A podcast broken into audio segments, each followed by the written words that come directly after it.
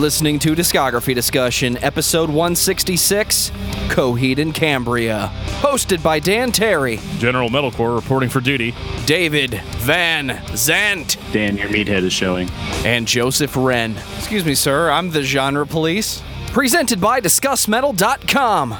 And if you checked out when the Amory Wars ended, then you are ready for this episode of Discography Discussion. I am Joe, that is Dan, that is David. Welcome home. Oh, dude, you cannot start the podcast off like that.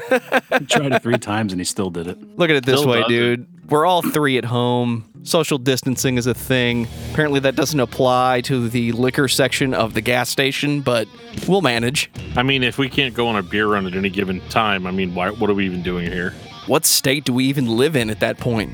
Well, I mean, we live in Missouri. David lives in California. Cali, Cali, baby.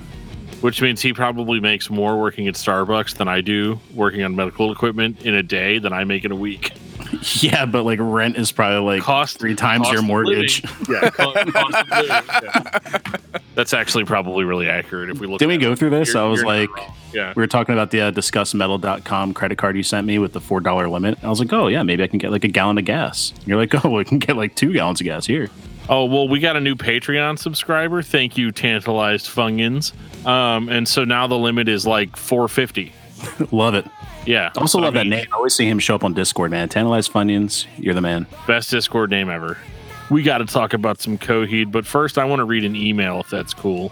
Got this email from Jonathan Humphreys. He's from St. Louis here with us. Um, he goes, Yo, dude, it's been a while. I hope you and yours have been safe and healthy. Have you guys considered doing an episode on Black Crown Initiate? Next to Extol, they're probably my favorite heavy band. They have a new album coming out in August, which means there will be a total of one EP and three full lengths, and that would be an amazing episode. That's a good recommendation because, yeah, there, there's enough albums for us to talk about. Nobody likes a 20 minute episode. That's not the only recommendation we got. AJF1 says, Master Don, Master Mastodon.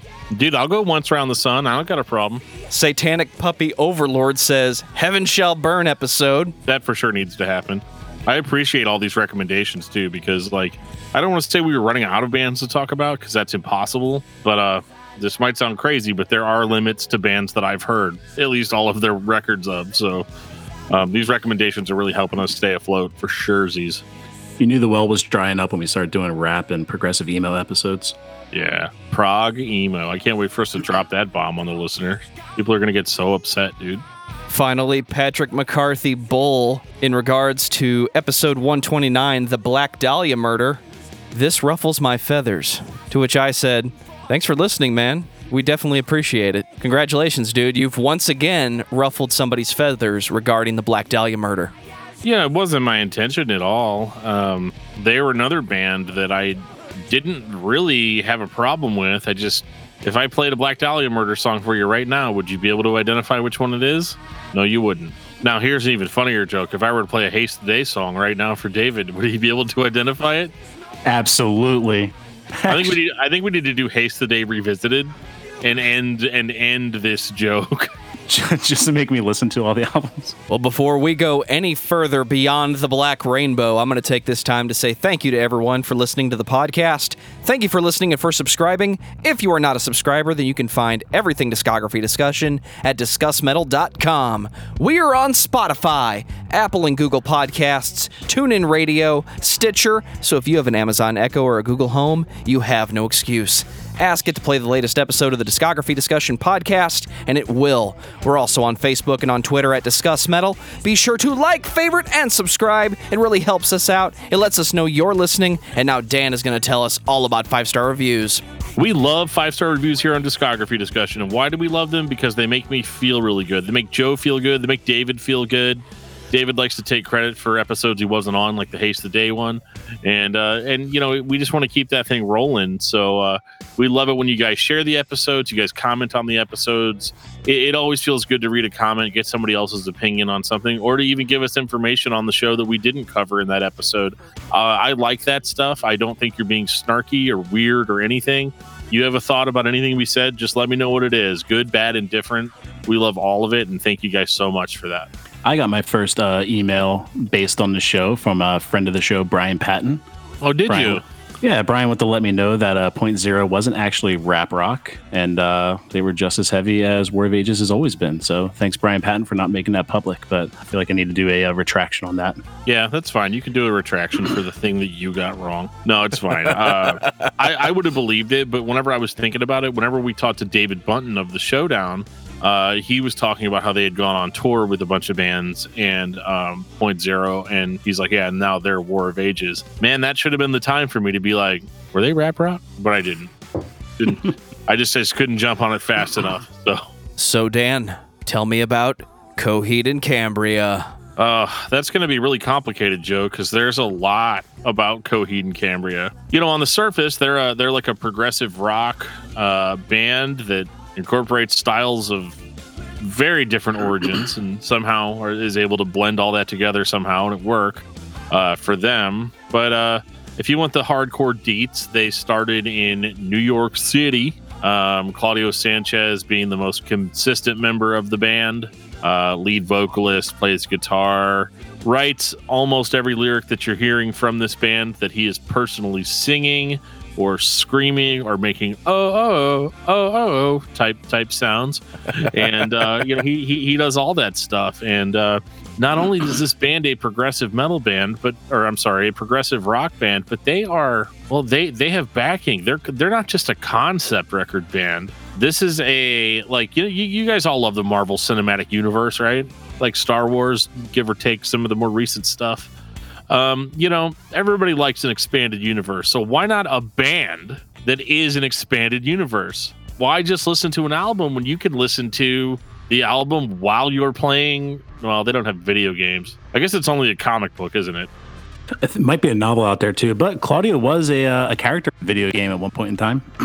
Oh, okay. Guitar Hero? Playing- no, it was like a it was like a Mortal Kombat Street Fighter fighting game with a whole bunch of frontmen from from bands back in like the mid two thousands, like Spencer from Underoath and No Effects, and yeah, Claudio was there. Were all of his special moves based around his giant hair? Yeah, pretty much. He was like whipping people. The gold I would hope so. was locks.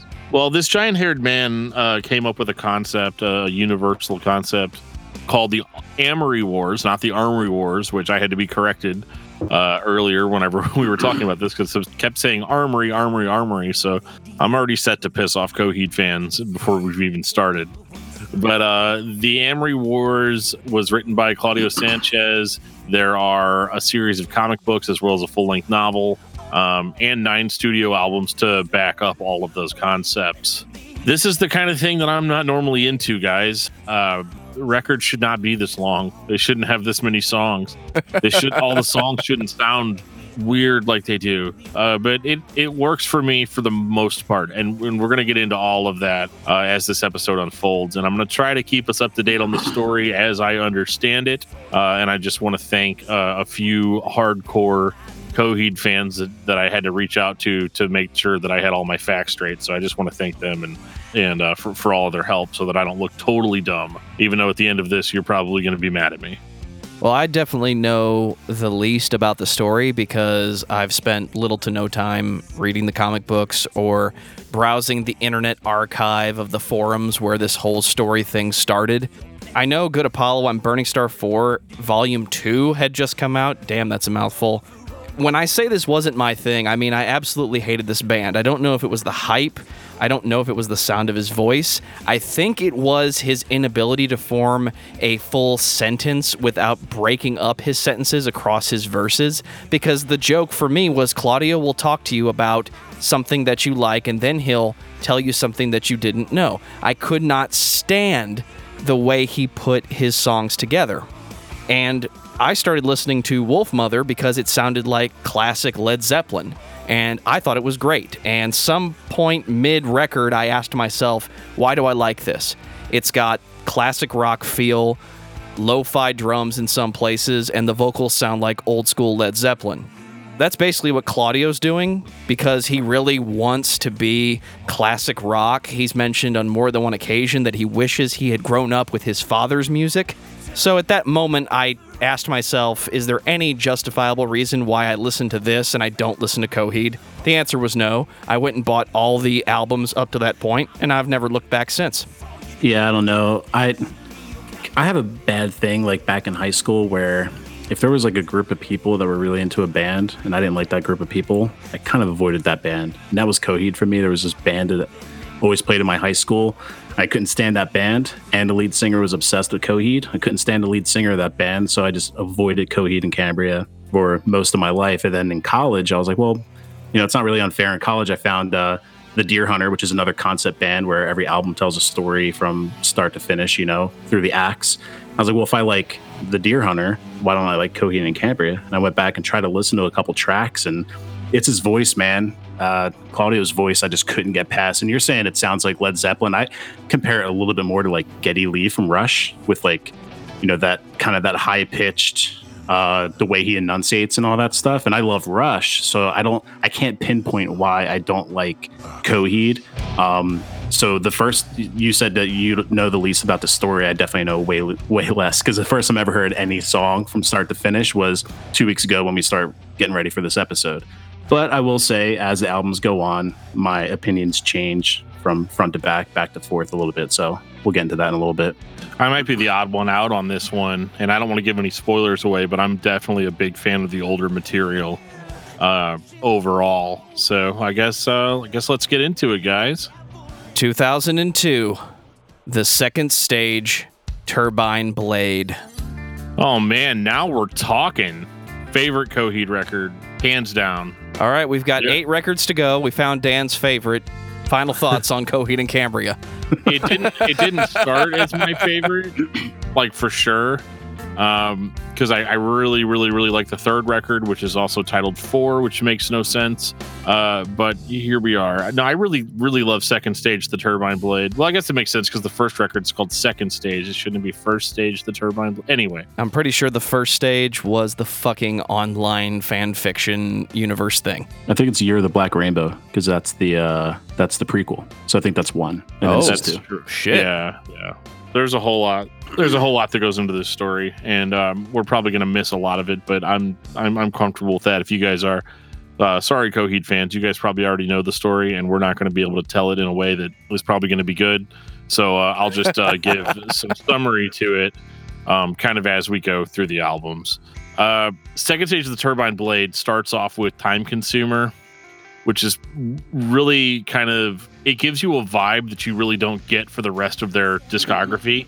It's more of like an emo, like a downtrodden, kind of slower pop punk influenced sort of sound. And there's all kinds of and they expand from there. So they go from like pop punk to like hard rock to like maybe some harder edged emo stuff. Uh, and then they they make a hilarious attempt at hardcore with uh Shot Kid Disaster. Um, I'm not sure what they were going for. It's the got to be the only Coheed breakdown that is there. So That's why it's uh, my favorite song. that's why it's my favorite album. I mean, you know, it, it's got to have breakdowns, right? Most people have heads, but I just have meat for a head. So that's just that's just what happens. There's got to be breakdowns. um, honestly, the first time I heard Coheed, the first Coheed song I ever heard was uh, "Favor a Favor in House Atlantic," and uh, I was like, "Turn this trash off immediately." Um, and I, I didn't revisit, but I really like Claudio's voice on this record, especially because it's high, but it's not annoyingly high like it is on this next record. Um, it's a little bit more subdued. It's a little bit more like with what I'm used to listening to. And once you once you start realizing that it's not an emo voice, like not like objectively, not really, um, it makes it, It a little bit. really wants to be a fucking emo voice. It doesn't. I, I, I disagree hundred percent, especially when you take into account their later material. I'm gonna still say it was a Geddy Lee um, type of sound, and even on this first record, I think the only reason they get labeled as emo is they still have that punk influence uh, in some of their music. You know, um, Devil New Jersey. That that song is very pop punk. You know, very driving. But I, I think I think where they succeed on this record is whenever they go hard in more of like an alternative rock sound. Um, no, but I think I think that's why Delirium Trigger is probably my favorite track because it's it's not blatant. It's not trying to be blatantly heavy like Hearshot Kid Disaster, but it's just a really really intense emotional like like alt rock song, like almost dad rock, I guess is what people will call it now.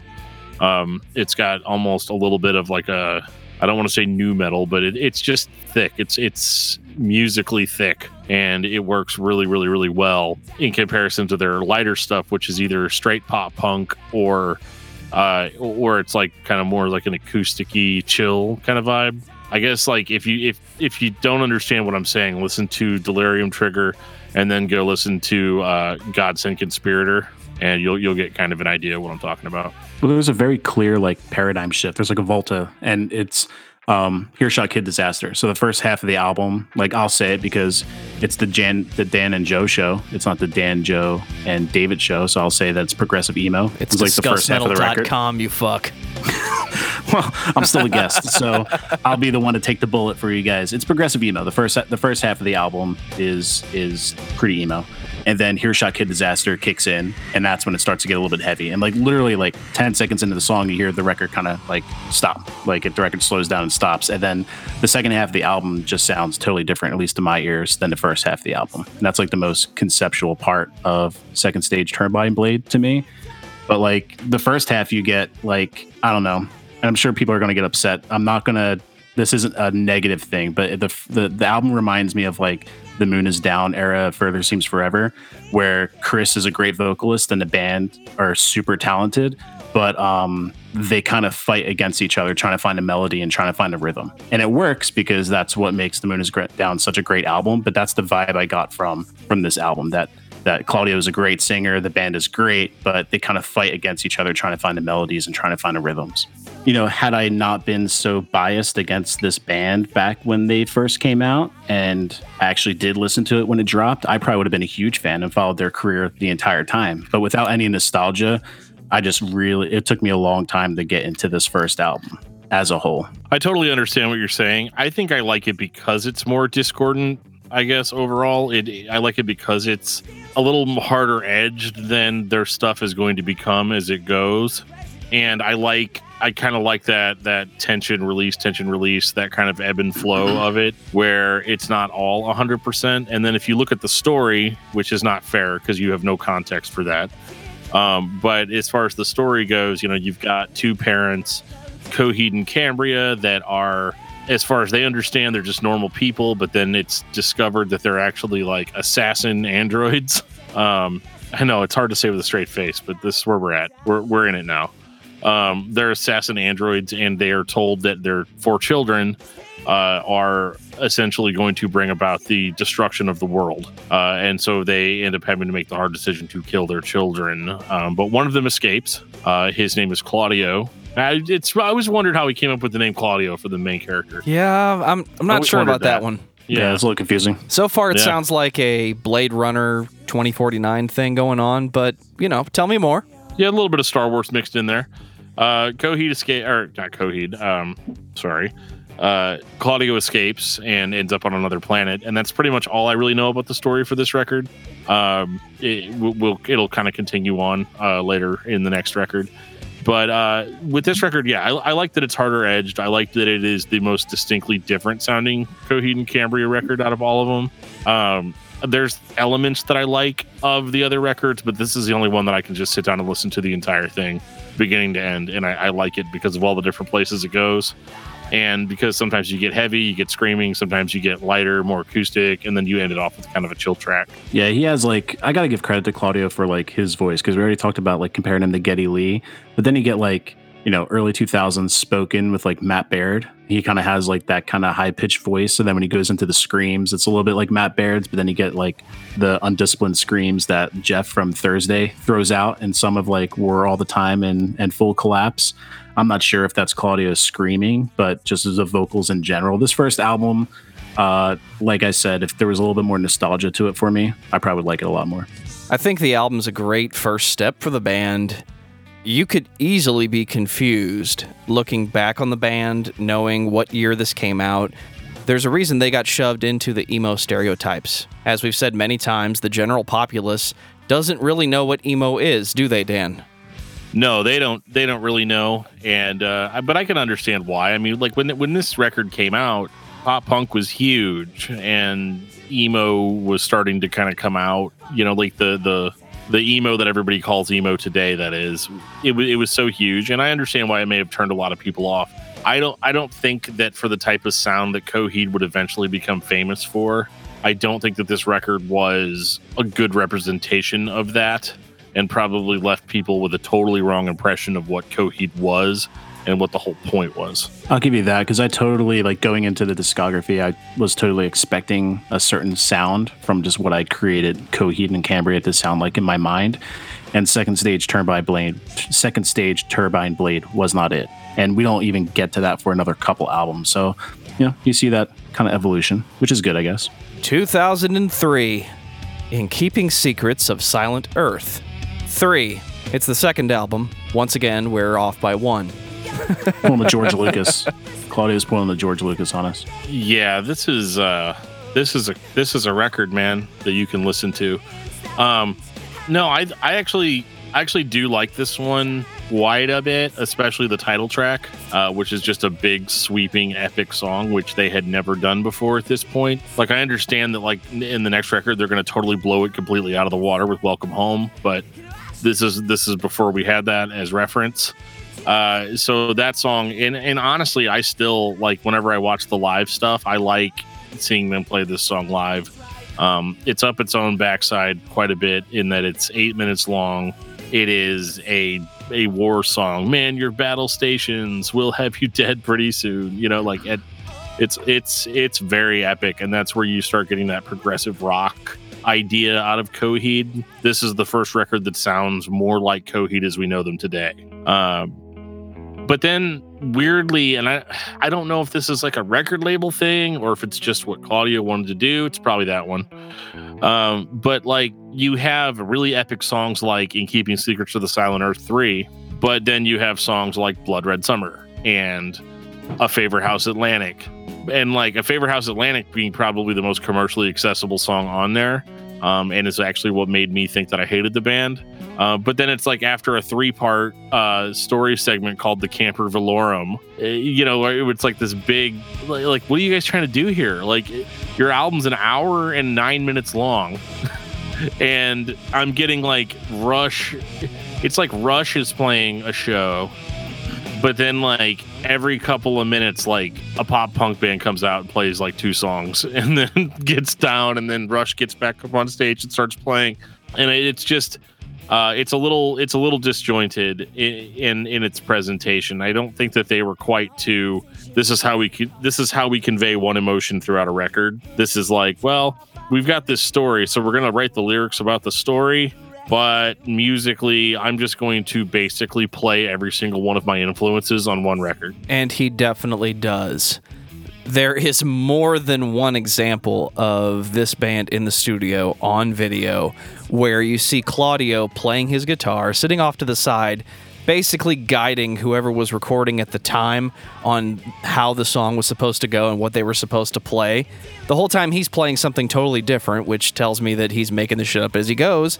But then they'd cut to him playing the fucking drum part. So I'm get the impression that Claudio's the kind of guy who says, Well, I'm not getting the feeling that I want, so I'll just do it myself. But he does it very well on one instrument, not so well on other instruments, but that's the way he wants it to sound. So that disjointed sound, on one hand, feels like this is the best they could do. And they didn't have anybody who wanted to spend $5 million to make the album sound gigantic. So they Right. just did the best they could and said, here's the parts that go here, here's the parts that go here. Turn it up, turn it down, everything's fine. But then you have a more than competent guitar player playing less than competent drum parts. And he still does a very good job. The way you describe that reminds me of like I'm going to turn off all your metal listeners, which is most of your listeners, but like Brian Wilson in the studio when Beach Boys was recording Pet Sounds of just him off in the corner orchestrating the entire thing, realizing he can't play a certain instrument and hiring someone to do it for him, but then still not being happy with anything that they're doing and then doing it himself eventually. You're not wrong. Eventually, No. that's what happens.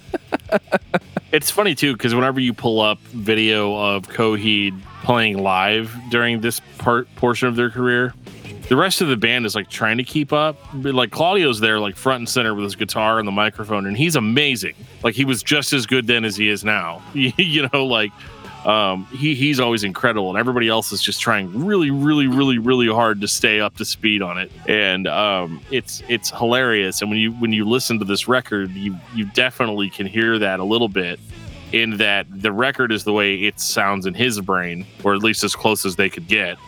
Um, and the rest of the band members are like, man, like you know, it's like again, it's like Star Wars, man. You can write this stuff, George, but you can't say it, you know. like, Yeah, I don't know. I think the first two albums, I I really just kind of couldn't really get into at all. Like, you know, they're the first one's good for like an early 2000s, mid 2000s emo record. This one's a really good rock record. But like, I'm a concept album fan. Like, I love concept albums. I love concept bands, and I'm not getting any of that from this. And like, yeah, if I look at the track listing, there's a couple like, you know, they have like the couple multi-song suites that a lot of concept albums do. There's maybe a couple like reprisals in there, but like I'm not getting any concept from this, and I can't follow the story unless I read the extended material. I don't know. So I think that's the biggest thing. It, and what you're saying makes sense because I didn't watch any of those uh, studio videos, but it seems like that it's like the Claudio show and not Oh, yeah. like the Coheed and Cambria show. Which hate to bring up Dear Hunter again, but like Casey's the front man of that band. But his brother's on drums. Like he has other family members in there. They're all bought into the concept, and it shows on every record that they have. Coheed doesn't show that until we get to the next album. But these first two albums, I kind of always skipped over because it just didn't. Like I'm here for the concept, I'm here for the songs, and I want to feel it flow. And it just I don't get that flow vibe from it. in keeping secrets of Silent Earth 3 has some of the most popular Coheed songs in the entire discography. It has some of my favorite songs, but its execution is expecting you, the listener, to have bought the comic books and be fully in on the concept. I bring up the Harry Potter films again to illustrate the things that were not included in the movies that everybody that read the books knew about. So the little flaws in like the Goblet of Fire, the little story elements that don't really make sense, depending on who you watch the movie with, nobody questions it because they've already read the supplemental material. They read the original source. So I'm sure fans of this band were totally in on this record, even though it was the Claudio show. But listening to it as is, it doesn't flow very well at all. But it wants me to listen to it as if it's a concept album.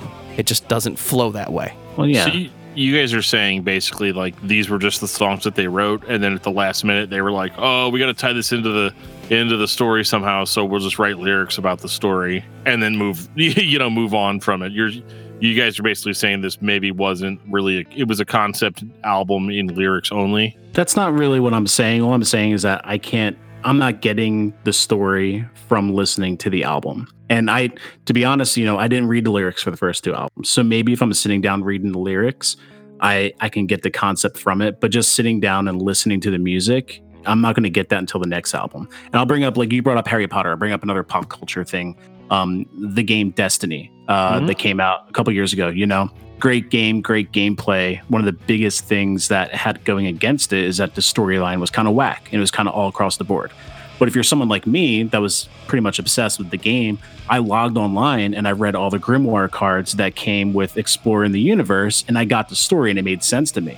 But, you know, people that didn't log on and take that extra step to read a supplemental material, they didn't get the storyline. So a lot of them kind of left the game on its haunches because they didn't want to invest in going deeper. So me, like, like I said with the last album, had I listened to it in the in the 2000s when it came out, I probably would have been bought in hook, line, and sinker. I would have bought the comic books because I'm a comic book fan myself. I always saw them on the shelf and I ignored them because I didn't like the band. But if I read the extended material and got into the story, I probably would have been so much more into the albums than I have been the past couple weeks listening to them with no nostalgia involved.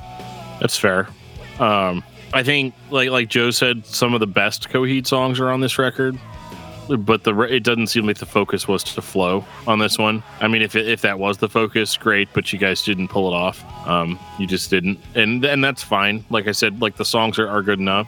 Um, I do feel the need to um, throw in a little bit of a story synopsis on this one. And again, this is this what I'm telling you guys right now is a combination of me talking to hardcore Coheed fans and um, reading some of the supplemental material that I could get my hands on. But I'm going to try to keep this as, as simple as possible. Uh, on this record, um, Claudio, so this takes place 10 years after the events of Second Stage Turbine Blade. Uh, Claudio was uh, on a different planet called Shiloh's 10, and um, Claudio finds out that his entire family has been murdered and begins a quest for basically revenge. Um, and uh, the people that were trying to kill him and his family initially find out that Claudio has special powers. Um, they have to stop him. Standard superhero story stuff, you know. Um, and you know, there's a there's a female protagonist introduced, which uh, this is going to be important later. Um, she is based on Claudio Sanchez's real life girlfriend at this time, and um, so you know there there's some battles. They they try to get to another planet, or they try to get back to the planet for him to enact his revenge. But the guy that's flying the ship to the planet is actually a serial killer, which I thought was an interesting plot twist. Uh, that's where you get the song "Al the Killer," and um, so it's all there. Um, but basically, my understanding is that I guess there were they came back and there was another big battle. I could be wrong about that. Um, and that's kind of where the record ends off. That like you know the the stage is essentially set where Claudio is plotting revenge on the people that murdered his family. Um, there's this evil, there's these evil forces that are trying to take over the world, and he's got to stop them. It's Star Wars, like that. Like the first one we say was Blade Runner. This one's more like Star Wars. You must come with me to this other planet, Luke. You know, like it's like I mean, pretty much the same story uh, with a couple of weird things thrown in. Like it, it's basically Star Wars if Han Solo turned out to be a serial killer before they got to Alderaan. You know, Good. now that's a great movie. yeah, that would have been an amazing plot twist. that's Solo Claudio 2. One man could not have done this. Absolutely. Um, and that's going to be important later. 2005. Good Apollo, I'm Burning Star 4, Volume 1 From Fear Through the Eyes of Madness. Oof. You get all that out? I nailed it, dude. All right, guys. So if this is Star Wars, this is like Return of the Jedi, um, but with a uh, with no teddy bears that, that fight machines and win. And uh, let's just say, like th- this would be like, okay, I'm just gonna throw it out here. I'm gonna tell the story as the best I can tell it. Okay. You remember at the end of the last album how you know he has he has garnered his forces and we're ready for the confrontation between the chosen one and his followers and the bad guys and their followers, right? So they're going they're they're going to fight, they're going to fight. Oh, but see something's going on in real life that the characters in the story don't know about. This this girlfriend of of Claudio, uh, man, you know, she was she was not faithful. I mean, this happens. It sucks. It's terrible. Um it's it's it's terrible. So now at this point, uh Claudio starts drinking a lot. He gets uh gets gets a little depressed. He's trying to write his story, right? He's trying to do the best he can. But the problem is this female protagonist, Ambellina, she's based off of this woman that was unfaithful to him. So what do you do? You get super drunk, and then a, an image of your 10 speed bicycle from when you were a child appears in front of you and says, Dude, you got to kill her in the story. Like, you have to do it. There's the. I'm not even making losing this it, up, yeah. man. I'm not even making this up. A 10 speed bicycle. Yes, Dude, it is. It, it 10 is a speed Of, of, God's blood and burial. this is. What did you I mean, think it was? Not a uh, 10 speed bicycle, man. It's a 10 speed bicycle. Okay. And it's telling him, you've got to kill her. Oh, man. Dude, this is rough. this is like my favorite Coheed album, and you're just ru- telling the story about it. It's about a 10 speed bicycle. Okay. So he decides that he has to kill Ambellina to properly end the story. Um, but, you know, at the same time, like, they're, these guys are ready to fight back in Storyland. Uh, so what do you do? So the writer enters the story. So, So Claudio enters the story. Yeah so we are so we are so claudio so there's there's story so now i have to make a differentiation there is story claudio and there is claudio claudio Does he enter as Claudio Claudio, or does he have a different name? well they call him the writer which is claudio claudio you know Got it. right real life real life claudio Does he um, soar in on a giant, white, shining luck dragon screaming, Falkor? no but that would be amazing uh, but no he breaks the fourth wall and basically says that she has to die right um, and so she is killed off in the story, right? So this is like the Matrix. Neo now- meets the fucking architect, and he says, "Neo, she has to die." basically just like that. So the the thing about it though is that Storio Claudio is not too stoked about the fact that this is happening. like, dude, I'm over here living in my own little universe, and then some dude comes down on a bicycle and is like, I am the creator of all of this, and she got to die. Uh, he's not really into that so much, which basically means that Claudio is eventually going to hit a point where he's going to be like, "Listen, I'm going to do. I now I just have to destroy the entire world. I have to destroy the entire universe." Because this is happening, like to, to hurt the creator of the universe, I have to destroy the entire universe. Um, and that that's pretty much all I really got out of the story. I mean, and, and in, in more layman's terms, it's just like dude's writing a fantasy fantasy story, and he bases a he bases a character off of his girlfriend. Oh, that's really really really sweet. But then she cheats on him in real life, and then it's like, well, now my story's ruined. You know, like this sucks. What am I going to do about this? But what you didn't what you didn't account for is the fact that the story is self aware, or the story thinks that it's actually for real, happening for realsies. Um, and so the story gets pissed at you for wanting to kill people off for no reason. according to the story so it's it's very um Convoluted. No i was gonna say stupid I mean, I'm Like- picturing like a space opera with all these dudes like on different planets with spaceships and all that, and then just a giant red-haired lion mane of a man comes rolling in on a 10-speed bicycle in the middle of the universe. Says, "Hey man, I'm God. You need to kill your girl." No, dude, the bicycle showed up and said, "You got to do it." Like the actual bicycle. I don't. I'm speechless. Well, that's what happened in the real life. bicycle yeah so the bicycle so it's like you know how everybody always talks about like the angel on your shoulder and the devil on your shoulder? What if instead of the devil hear me out here it's a 10 speed bicycle right? And the bicycle's like she gotta die. I mean it's it's just it's just the way that it is. And um And then it goes bling bling bling bling and rides off into the sunset. yeah it- this was just this was rough. Um i mean any way you slice it I mean, this is like can you imagine watching return of the jedi and like they're about to mount the final battle on the death star you know and the emperor's all like strike down your jedi strike me down with your jedi weapon. I can feel your anger. And it's all going like 100% right? And then george lucas just descends from from nowhere eh, on a 10 speed bicycle and is like princess leia gotta die like that's just uh, i would have used a different female character but back then there were not female characters in star wars. And uh, other than Leia, so we, we have that going for i guess that mon mothma lady but she wasn't a main protagonist. Anyway this is like a See, I was gonna enter this this album on this episode and say, "Hey guys, guess what? Coheed and Cambria wrote a concept album because this is the first album that I actually got the concept vibe from. Like, hey, this is a story. It starts out with a reprise from the last album. It starts out with this acoustic gig, and then it gets into the more the poppy rock stuff. But you just kind of ruined it by actually telling me what the story's about. Well, you know, you knew that you knew that the um, you knew that the uh, that the entire concept had to be so out of this world bananas for the record to finally reflect that. Because that, I I guess you're right. yeah. So you know, and there's one thing that I kind of left out. So, have you guys ever seen the Claudio or not the Claudio Sanchez? Even though that's what I actually mean, the Coheed and Cambria logo, which is like the three circles inside of the um, or like with the uh, uh, pyramid in the center of them. Yeah. They, okay. Um, so that thing's called the Keywork, right? Okay. Um, basically, Claudio accepts his destiny and says, "I'm going to destroy. I'm going to destroy the Keywork, which is what makes time travel possible." No, uh, the Keywork basically is just like the the thing that keeps the universe spinning and working or whatever. Um, and so he decides that he's going to um, he's going to destroy the keyway and basically destroy the world.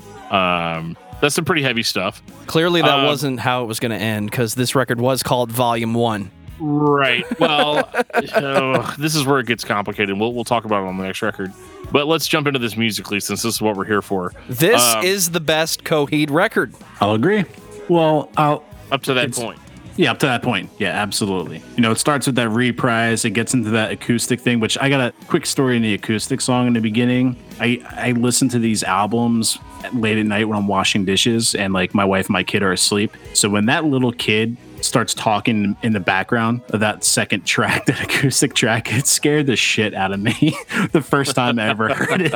I turned around in my kitchen expecting like a little kid to be playing with a cat right behind me. It freaked me the hell out. But no, then it gets into Welcome Home, which is probably like, can we say that's one of their most popular songs? I think it is. It I'm is- assuming it they're is. Absolutely. I mean, it's in movie trailers and stuff. know. Yeah.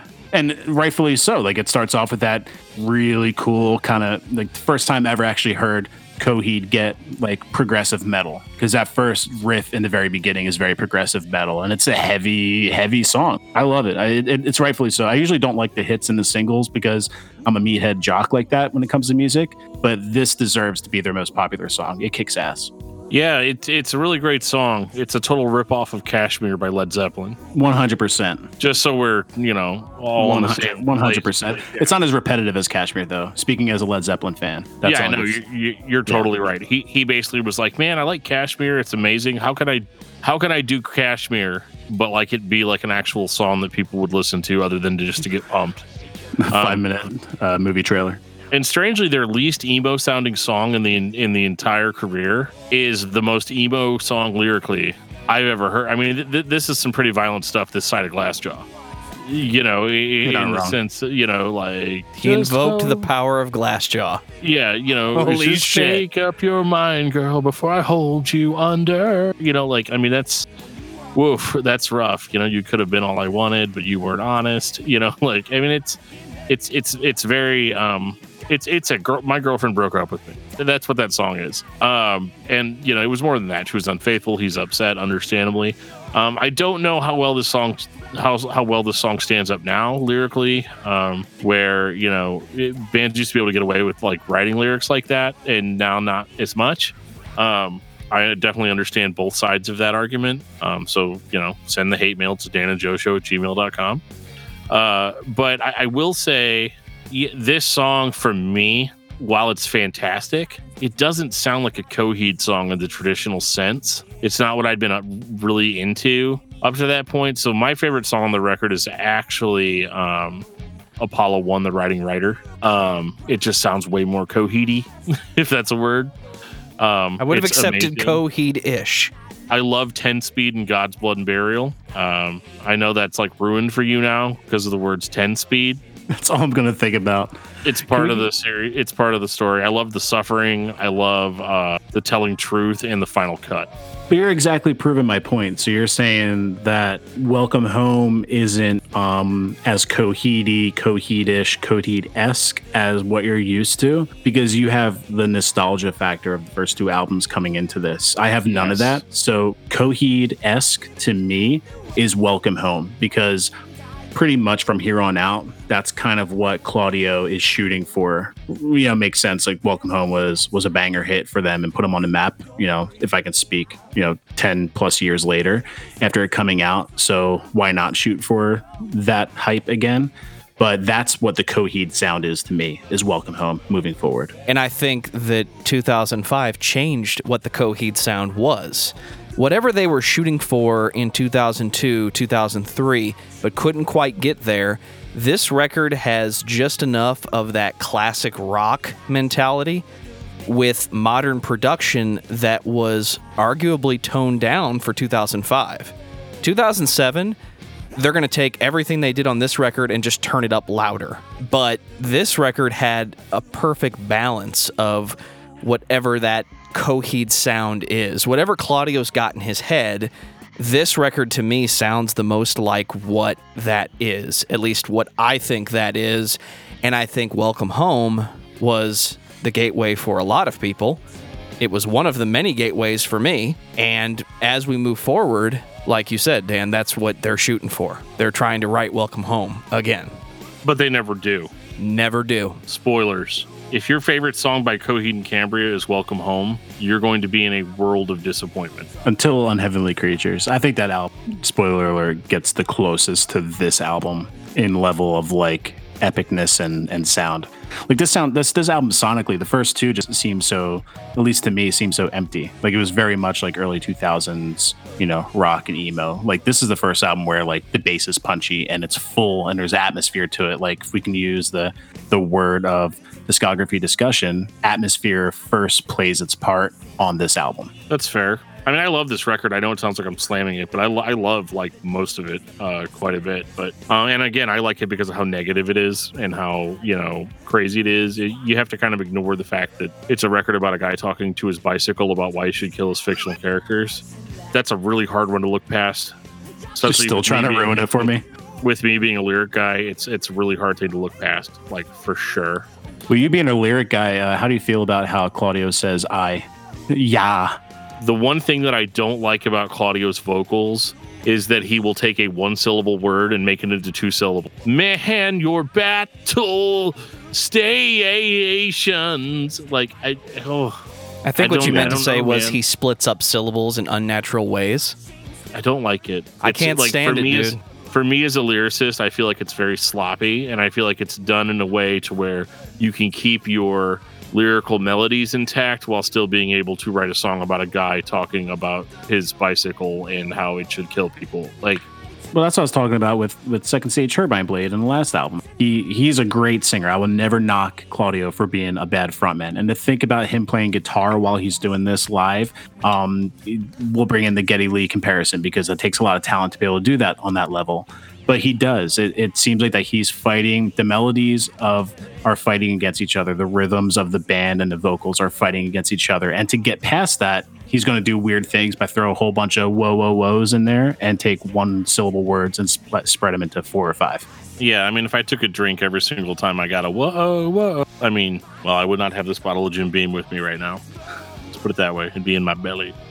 Um, I think that was really my biggest complaint, and even on this record, and continues to be my complaint to this day because he never stopped doing it.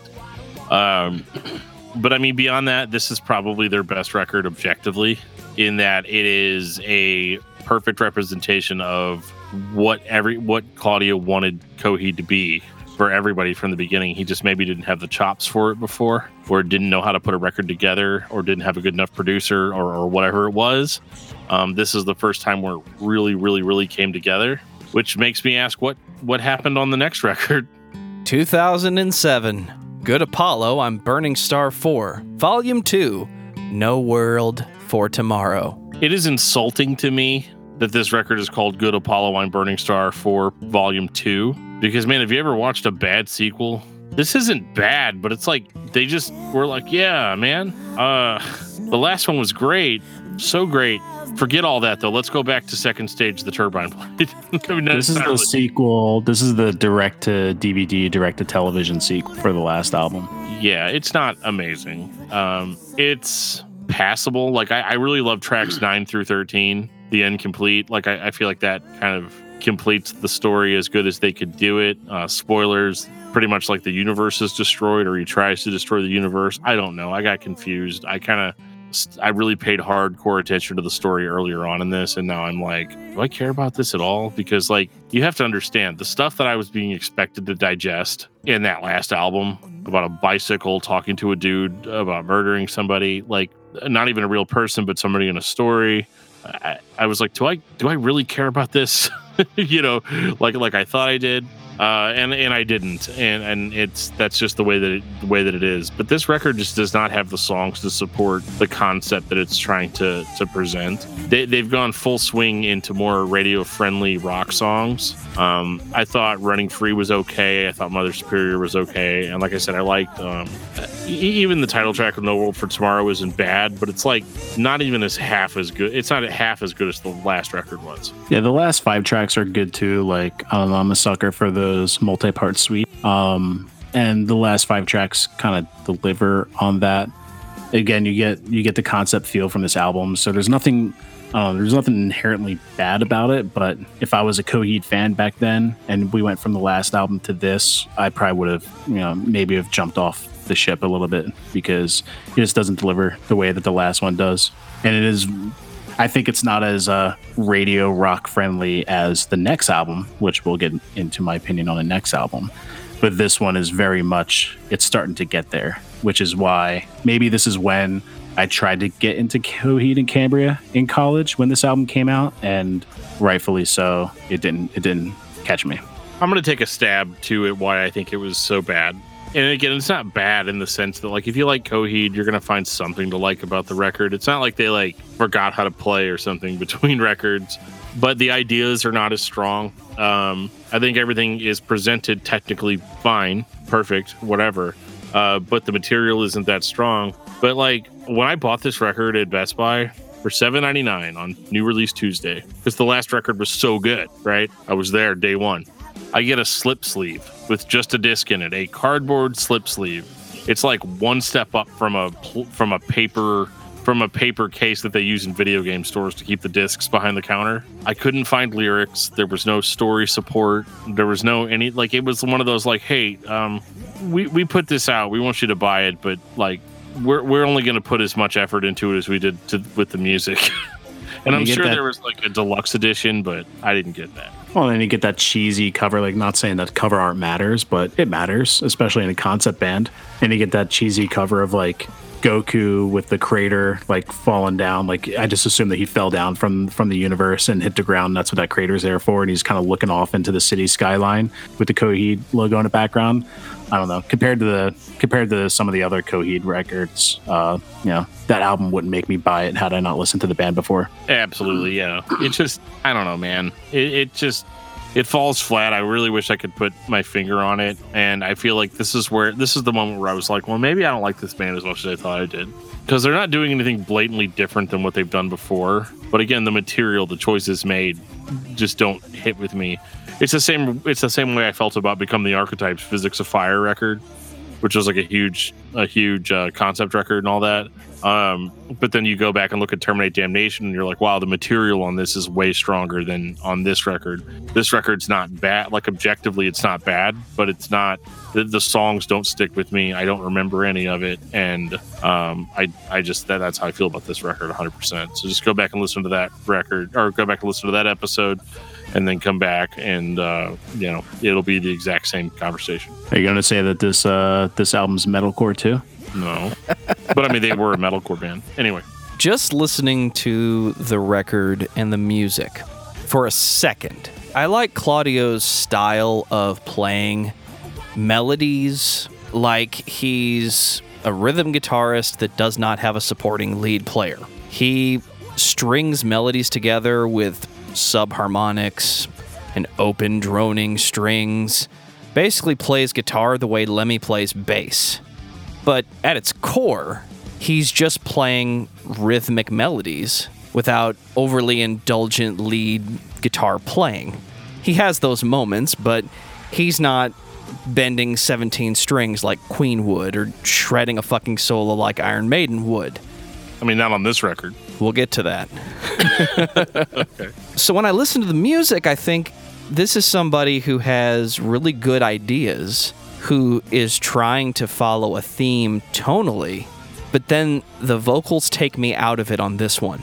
The vocals on this record fully represent my previous opinion about the band that you can have a good voice and you can sing, but you cannot construct a verse to save your life. It sounds like he wrote everything down on a piece of paper, stood in front of the mic, and just sang the melody while reciting the words, and wherever it landed, that's where it landed. It doesn't sound like there was effort put into the songs. It sounds like the songs existed and he added vocals to it. But then he does the come on, come on thing in The Hound and the running free millennial WAP, I think that's called now. The uh oh that bullshit that was happening in 2007. I love it. It's entertaining, but I'm not hearing a definitive composition like I was with Welcome Home or In Keeping Secrets of Silent Earth, Hearshot. I'm not hearing those songs that to me represent the band. I'm just hearing another entry in the ongoing existence. And this record to me is the first real step down. And it was a big step down compared to the last one. Yeah, I mean, it's not going to get any better uh, anytime soon. And I think that that's the thing that really killed me is that, you know, I just don't remember really anything about that record. And I've listened to it very recently, and it still just doesn't stand out to me. It's not the record that I would go to. Like if I made a Coheed playlist, there'd be a lot of the first three albums and like maybe seven or eight or nine more of like the last two, or no, not the last two, but we'll we'll get to that too. But uh, definitely the, the most recent record for sure. Um, 2010, year of the Black Rainbow. What year was Weird Mageddon again? do you guys like Star Wars Episode One: The Phantom Menace? I did. Because Some this is, uh, days, I got a but video not to send most you. days. I got a video to send you later. But uh, you know, it's it's prequels. Uh, this is the prequel to everything that they talked about on the first, uh, well, on all the records up to this point. Uh, so they're like, well, we're gonna go, we're gonna go back in time. You know, um, this record they tr- really did try to switch it up. Uh, they they added some psychedelic rock elements to their stuff. Um, they they definitely like th- this was a solid try. It, it really, really, really was. Like they they were trying to find like, ooh, what is it people like about Coheed again? You know, they okay, they they like the weird stuff. Okay, we'll we'll make it weird. We'll make it super weird. There's so much stuff going on on this record, like from different musical standpoints, that it's just a mess. I felt. I mean, here we are. Juggernaut was a great song. Like, thank God they had that one. Um, but the rest of it, I had a lot of trouble getting into. Yeah, it's weird. Like you said, there's a lot going on. There's there's a lot of like psychedelic. There's a lot of progressive elements to it, but then there's also a lot of garbage radio rock. Sorry, maybe I shouldn't say garbage, but I just I really don't like this. Like you get tracks like the broken which is just like it sounds like everything that they played on like this local radio station back when i lived in pennsylvania that played stuff like am I, am I allowed to say band names that i don't like like i don't know like godsmack Do you know what show you're on? I just want to make sure. I don't know because like there's it just sounds like you know when you when you listen to the radio when you listen to FM stations and you get to the hard rock station that still just sounds like the Nickelback and the Three Doors Down and the Godsmack and you know the non-rappy songs from Kid Rock. That's what like the broken sounds like to me and most of this album. And yeah, there's progressive elements to it. There's some weird elements to it, but nothing that's intriguing enough for me to say, hey, I'm going to go put on Year of the Black Rainbow and enjoy it because every time I've listened through it the past two weeks, I kept on skipping. Yeah, I mean, you're you're basically describing our local alternative rock station. And I our mean- classic rock station. they're so stuck in the past. Like our, our local station claims to be the new rock station, but they play Soundgarden and um, they play Temple of the Dog and they play Nirvana and they play Bush and you know just a lot of butt rock. Um, yeah, this was this was kind of kind of their first foray into butt rock, you know, um, or dad rock as people call it. You know, um, it's that music that's like harder edge than your classic rock, but is well, it's just not particularly riveting.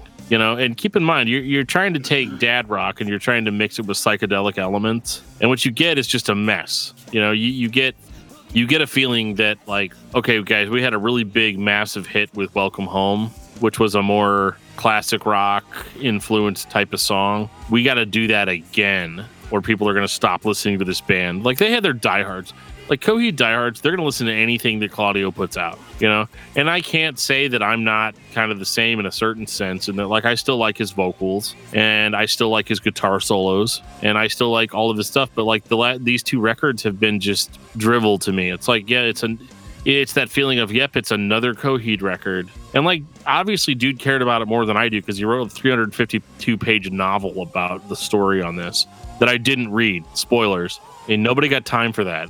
Um, it's just too much.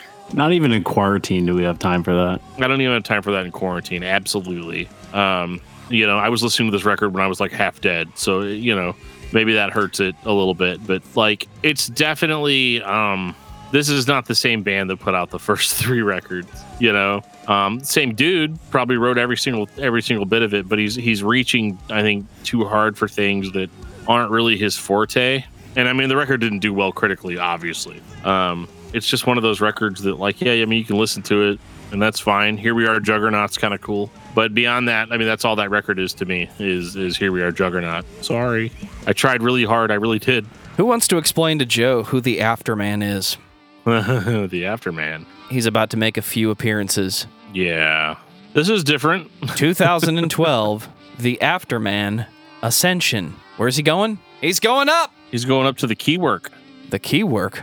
Yeah. What the actual fuck is the Keywork? I dug this out. I album. told you what the Keywork was. Weren't you paying attention? Oh, that's logo, right, man. This is the It's thing like the flux on. capacitor of the Coheed universe. it keeps the universe in check, right? Um, Is that the, what the flux capacitor does? uh, well, no, the flux capacitor is just—it's is just what makes time travel possible. I was Marty. I was hanging your clock, and then I, I I slipped and I hit my head on the toilet, and then I had a vision, a vision of this, the flux capacitor, which is what makes time travel possible. After I fell off my toilet. After I I, wrote fell this off song. 10-speed bicycle. Oh. Oh shit! Oh, brought it back around. Well, this isn't about any of that crap. Okay, so th- this is this is a story. This is this is two concept records. They're basically the same record. This is like a showbread an- anorexia nervosa type of situation here, um, except the records didn't come out on the same day. But uh, the Afterman eh, follows the adventures of a guy named Sirius Amory, and he basically journeys, I, assuming in space, uh, to the to the Keywork to figure out how it works. And when he's there, he's inhabited by a whole bunch of uh, it says key entities, but they're they're more like like spirits. So this this goes into more of like a metaphysical territory where his consciousness is is held up by these spirits and he basically is helping these spirits cross over to the other plane of existence or something like that. I, it's hard. It sounds like a bunch of crap to me but it's it's sci-fi so like let's just let's have it. Um basically this entire first record is about of the of the concept is about him being up in the Keywork and finding out how it works and at the same time he's helping these lost souls cross over and while all of that's going on he um you know he has a wife at home where basically this dude got trapped all up in the Keywork and they just assumed that he was dead so everybody back at home just assumed that he was dead so his wife you know eventually was like okay he's dead that's terrible and she grieved and then she moved on right um, but this record sticks mostly to the story of him being in the Keywork and finding out how it works. I'm not going to get too much deeper into that. Uh, this record's like way better than the last one. Did anybody else catch that? Dude, this record is. I mean, both of them. I consider them one. I mean, the Afterman is just. It, Coheed's back, and this is the first time that I was like, "Cool, I'm gonna go back and listen to these records. They're they're phenomenal." Yeah, they're absolutely fantastic. I mean, we are we, we are like what they were trying to do with the first three records, but they've actually like had years of experience and actual good ideas that don't involve bicycles and drinking. And um, I'm gonna stop making that joke now, but like it's definitely um, it's almost seems more on brand for Coheed. Um, the the story itself about a guy being in the Keyway and helping souls cross over is not as generic as the original story, which obviously borrowed elements from Star Wars and The Matrix and Blade Runner and all of these things. Um, this this seemed a lot more um, original and easy to kind of easy to kind of digest. Um, but musically, it's it's progressive rock that's interesting and it's memorable. Um, you know, like Mothers of Men, The Afterman, th- th- those were great. I like. I also really like that this is a two-part record, but each part isn't 72 minutes long. I think I think that's the key. I feel like for the last two records, no pun intended, um, but the last two records, they were just trying to fill up space because it's like, well, we're Coheed and Cambria, we have to have release an album that's an hour 10, you know. And on this record, I mean, they still do that, but it's since it's two records. Um, I actually really like the second half of it, um, uh, Descension, where basically he escapes the Keywork and goes back to his, back to his planet and meets up with his wife, and his wife has already moved on, and so they sit there and then they talk about it, and it's like really sad. and then, um, but then like she dies in a car crash, like immediately after that. And then so then he goes back to the Keyway to help her soul cross over, like after that happens. And so it's a it's a it's kind of a tragic like love story type of type of thing, and um, with a good sci-fi flavor to it. Uh, the music supports it really well. You know, we're we're no longer at a point where we're questioning whether or not this band knows how to write a concept record. You know, like these these songs flow. They they keep certain motifs that come back. Um, one thing I like too is that the suites are broke up. It's not just a solid gauntlet of like eight songs or, five songs or something. They, they, they break it up. They go different places in the story, much like you would do in a movie, cutting to different characters and different scenes. Yeah, I like how it's like talk like the record starts out with like him talking to whoever mother is, which I'm assuming is like kind of like an AI on whatever he's traveling with, or yes, uh, yes. yeah. So he's like, "Mother, are you awake?" She's like, I, I am always awake, child. Like I, I like that, and like he keeps on talking to her. That then in his Descension, yeah, I'm always awake. But then like you know what's what's the what's the survival rate? And she's like, you know, thirty percent. You know, is this what love is? You know, why are you doing this? I don't understand this about the human race. Like I love that that concept part. It actually makes it feel like a concept album. I actually before I googled it, I thought that these two albums were separate from the Amory War saga. I thought it was kind of like its own little thing inside um, which it kind of is. It's its own little story that takes place in the same universe, but you know, it's different like the, timeline. It's like the, Man- it's like the Mandalorian of uh, the Amory Wars. You know, exactly, like, exactly. Yeah, where it's like actually better than the main entries at this point. That was definitely um, a rumor for a time. Like, oh, Coheed dropped the Amory Wars. Well, they dropped the Claudio story a little bit, but they stayed in the same universe. Dude, but kudos to him. Like this whole record, like everything that we were kind of jabbing at Claudio for up to this point, he just knocks out of the park. Like he still has the high pitched vocals, but they're used in a way that actually makes sense because he mixes it in with like a lower register, um, not so much of like the forced screams. I don't know, just his his whole performance. I think is is spot on on both. Well, I loved albums. I loved his pitch shifted deeper vocals that were on at the end of uh, that were at the end of Good Apollo Volume One uh, and he kind of brings some of those back for this one. And I, I love the way that sounds. Like it's very unique. You know, yeah. nobody's ever going to sound like that. And um, yeah, I mean, they, they knocked it out of the park with these. And and honestly, like I was very skeptical after after two records that were kind of stinkers to me uh, to go into this like, oh god, the next one's a double concept record. Like I I don't know if I can handle that.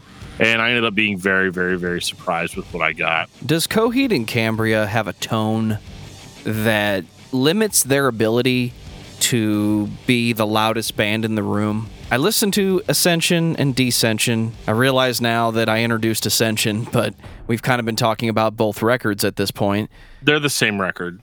They have a sound that goes back to the first couple records, specifically Keeping Secrets of Silent Earth, where everything is toned down a little more mellow. I think what happened with Volume 2, No World for Tomorrow, the band did what they always did, but whoever mixed that record just said it's not loud enough, we got to turn it up. And it sounded like shit for a Coheed record.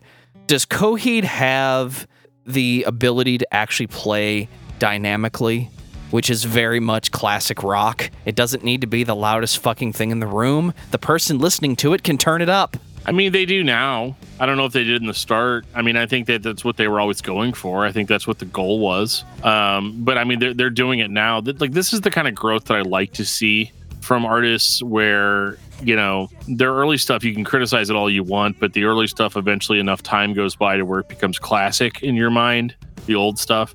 Uh, but it still had problems that these newer records, or especially these two, don't have in that you know they, they've been doing this for so long now you know you do anything enough times and eventually you're gonna you're gonna strike gold. Like you're gonna figure out what you're gonna do. You, you're gonna figure out what you're doing. You're gonna figure out like how to how, how to not only make the lyrics cohesive but also make the the sound of the record and the tone of it cohesive.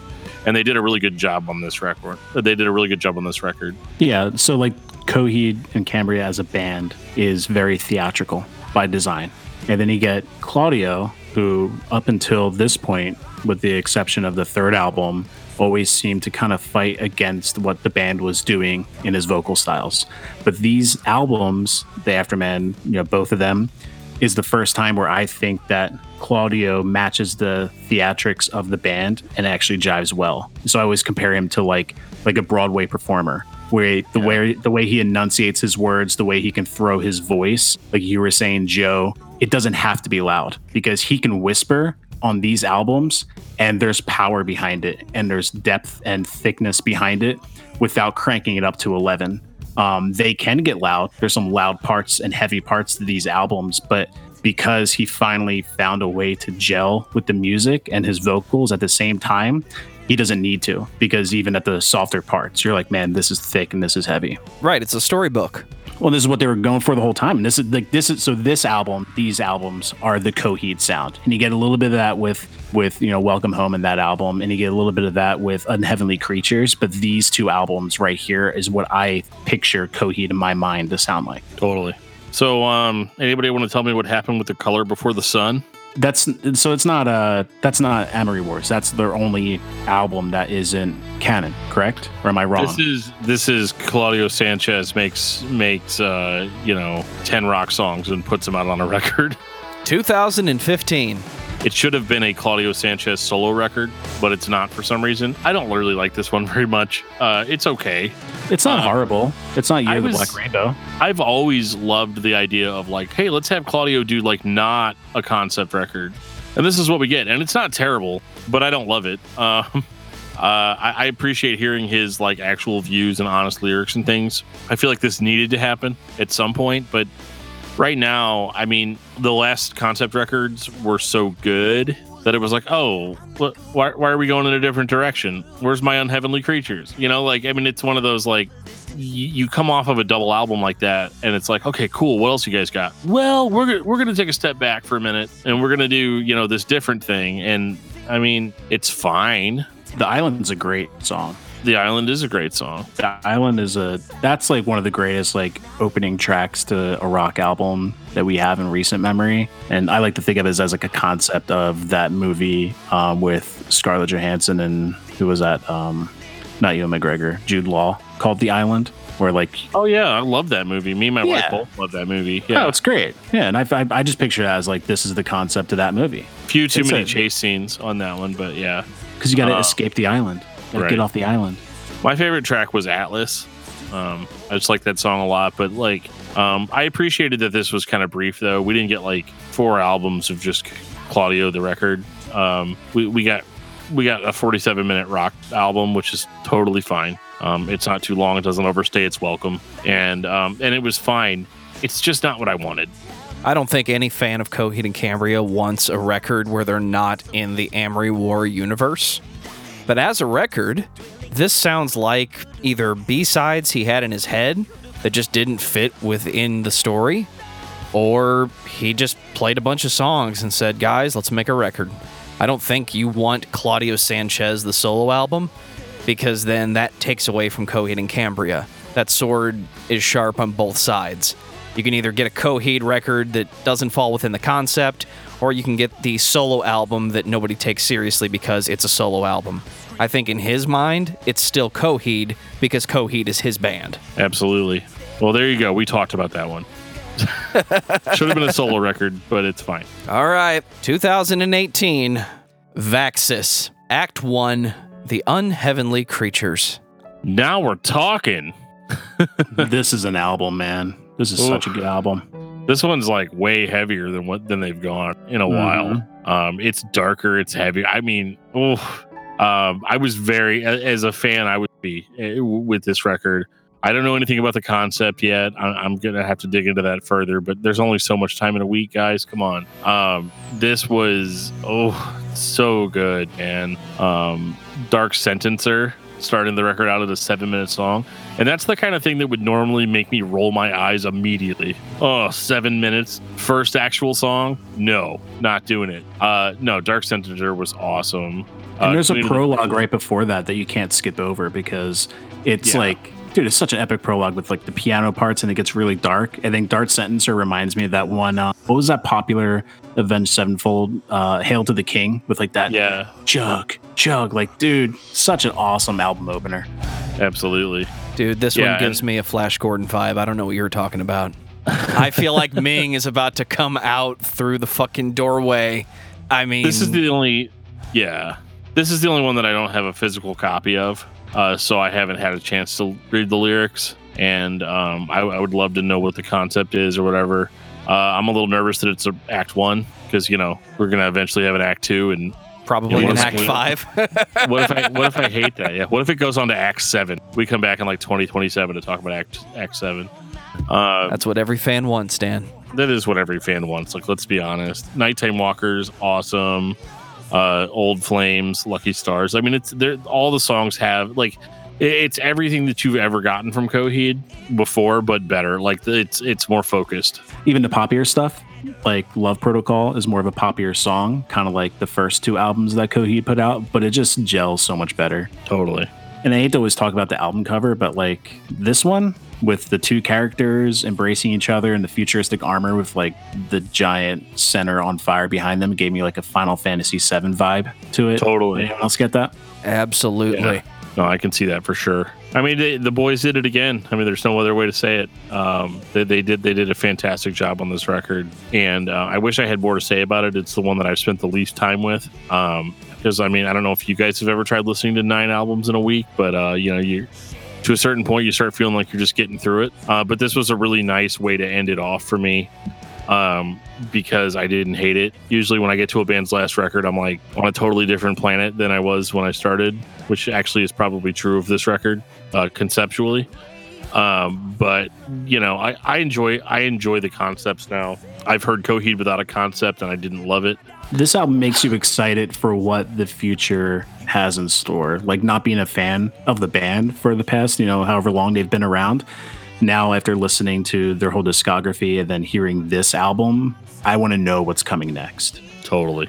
Final thoughts on Coheed and Cambria. David Van Zandt. Thanks for the intro. Yeah, I think I just said it. Like, I wasn't a fan. I have zero nostalgia coming into this band.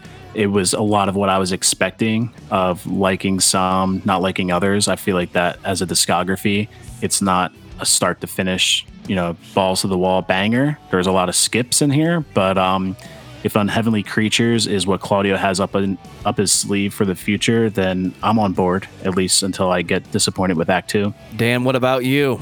Well, firstly, I did not think that you were going to say sleeve, uh, so I'm, I'm happy happy that you said sleeve. Uh, you know, for me, I'm always going to point at those first three records and say this is as good as it ever got, but I'm not being 100% honest. Coheed's a band that even in 2020 you should be paying attention to. Um, they're going to challenge your ideas. They're going to challenge your ideas on on what you think progressive music is, and what bands that you think are allowed to be progressive. So yeah, I mean, I, I think you should check it out. Maybe not all of it. I would say definitely follow this episode as a guide if you're the kind of of, of music fans that we seem to be. Um, you know, you, you're going to know where the highs and lows are.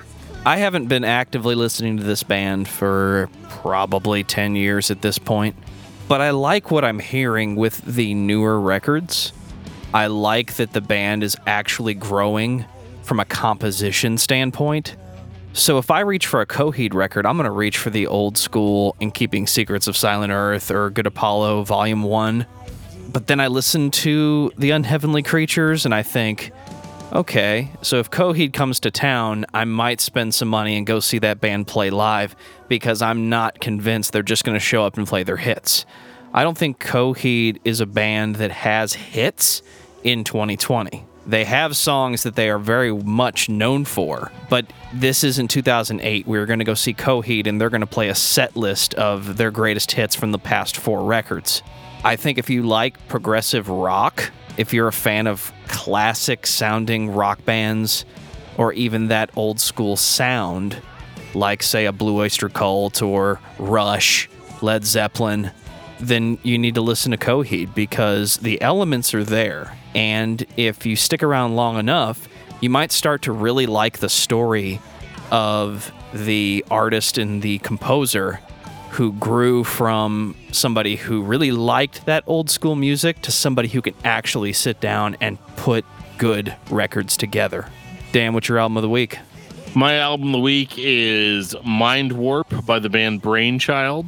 David, what about you? The Dear Hunter's Act 2, The Meaning of and All Things Regarding Ms. Leading. If you want a good concept record about the lead singer portraying an ex lover who cheated on him into a storyline and put it to music, Act 2 by The Dear Hunter is where you go.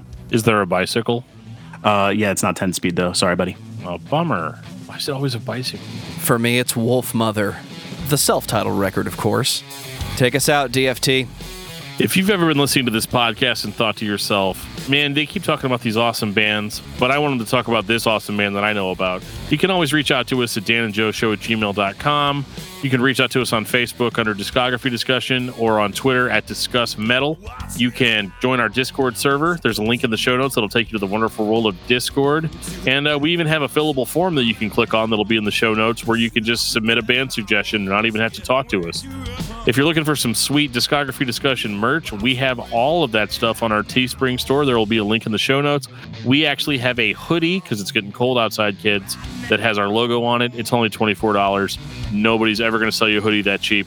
You should check it out. And on that note, this has been episode 166 of Discography Discussion. Thank you for listening.